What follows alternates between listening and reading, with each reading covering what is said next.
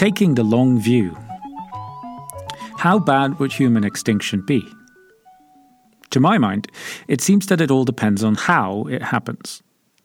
It would be strange to think that we should prevent extinction at all costs, in part because extinction is inevitable. There's a useful parallel here with one's own extinction, one's future death. One's death is inevitable, but it need not be something to dread or fear. Uh, yes, death becomes troubling when it's unjust, avoidable, unnecessary, or untimely.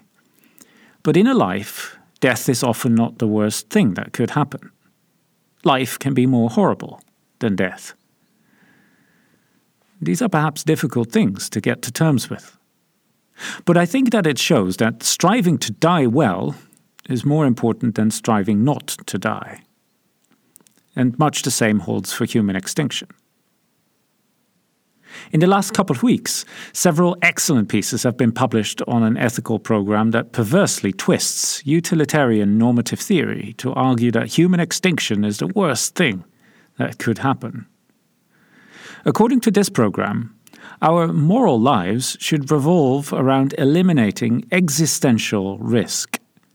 The human suffering we currently see around us is largely irrelevant, the thought goes, as it is dwarfed by the colossal threat of human extinction. Authors critical of this program have already queued up. I particularly enjoyed reading Eric Schliesser's uh, critical reflections as well as Nafeez Ahmed's work uncovering the movement's connections to eugenics. Here I want to highlight a rather superficial aspect of this perverse program. Superficial, but in my view, nonetheless quite a crucial one. The program's name. In What We Owe to the Future, the book that currently is a prime vehicle of the movement, Will MacAskill writes in the introduction This book is about long termism, the idea that positively influencing the long term future is a key moral priority of our time. Long termism is about taking seriously just how big the future could be and how high the stakes are in shaping it. If humanity survives to even a fraction of its potential lifespan, then, strange as it may seem, we are the ancients. We live at the very beginning of history, in the most distant past. What we do now will affect untold numbers of future people. We need to act wisely. The term long termism has already been taken up, even by critics, to talk about the ethical program MacAskill and his conspirators defend. But notice how MacAskill, in his introductory act of uh, baptizing, slides from one idea to the other. The first idea is that positively influencing the long term future is a key moral priority. I agree. The second idea, however, is much more controversial, and I disagree with it. This is that we should take seriously just how big the future could be. What does this mean?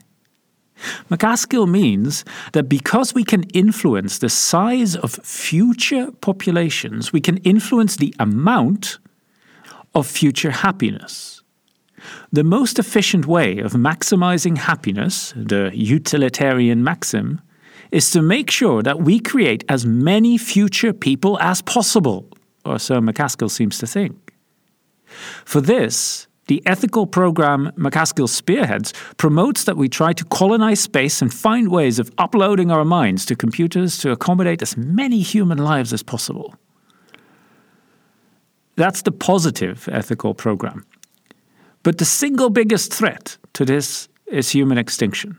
If humans go extinct anytime soon, trillions of potentially happy people will never see the light of day. In fact, every other form of current injustice or suffering will simply be outweighed by the many trillions of virtual minds the future could see.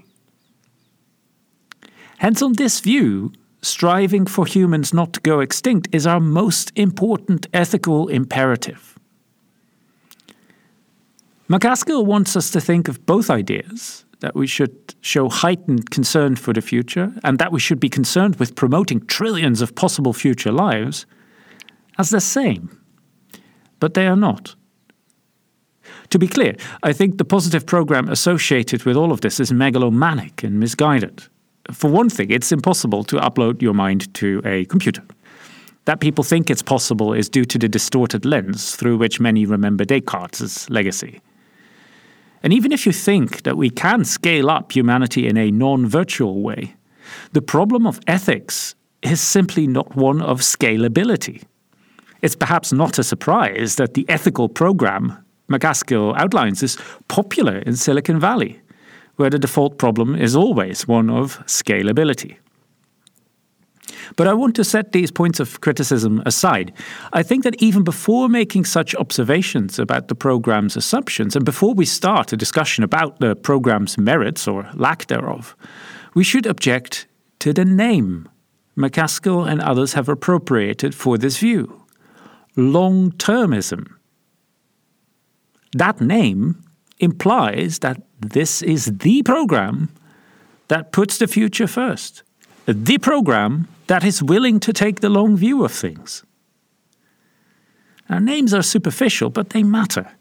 Even though they're not in themselves truth evaluable theses, names often bring covert presuppositions to a discussion. Often it is wise to look cautiously at the dialectical work a name does before we accept its use, and to block use of the name if this dialectical work is illegitimately undermining what we want to say or do, for example, undermining our own views, even before the discussion has begun. And I propose that blocking is exactly what we should do in this case. We should refuse the name MacAskill and his sympathizers have appropriated. It is ill suited and misleading. MacAskill's act of baptism, I quoted earlier, implies that anyone who is not on board with the program he advances, with the idea that the problem of ethics is one of scalability, is someone who only really has eye for the short term. His appropriation of long termism presupposes that anyone who does not think that human extinction is our most important ethical problem takes a short sighted, myopic view of things. And this is misleading and wrong. I'm reminded of a story about the ceiling beams of the dining hall at New College, Oxford.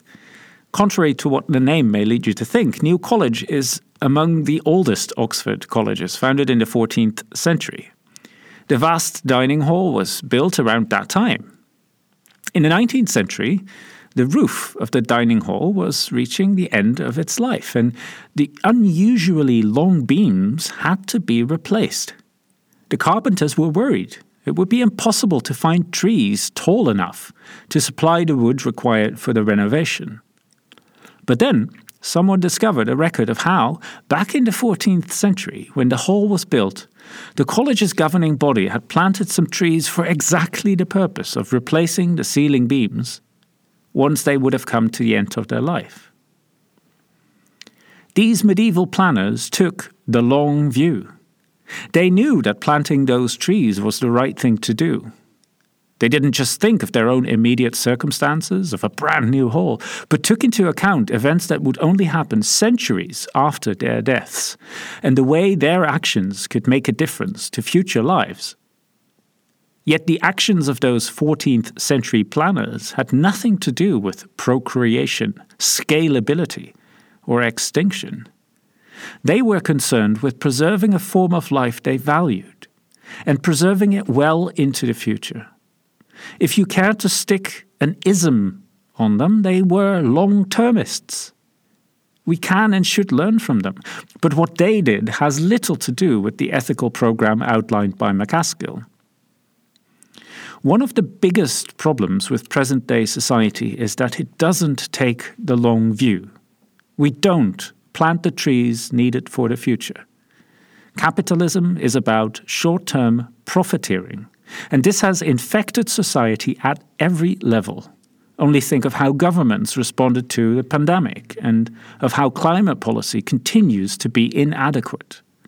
It shows a short sightedness that is morally contemptible. but we should be very careful to distinguish rejecting this endemic short sightedness from endorsing the megalomaniac ethics MacAskill and his sympathizers want us to adopt instead. Long termism, properly understood, taking the long view, may well mean to navigate an entirely different course.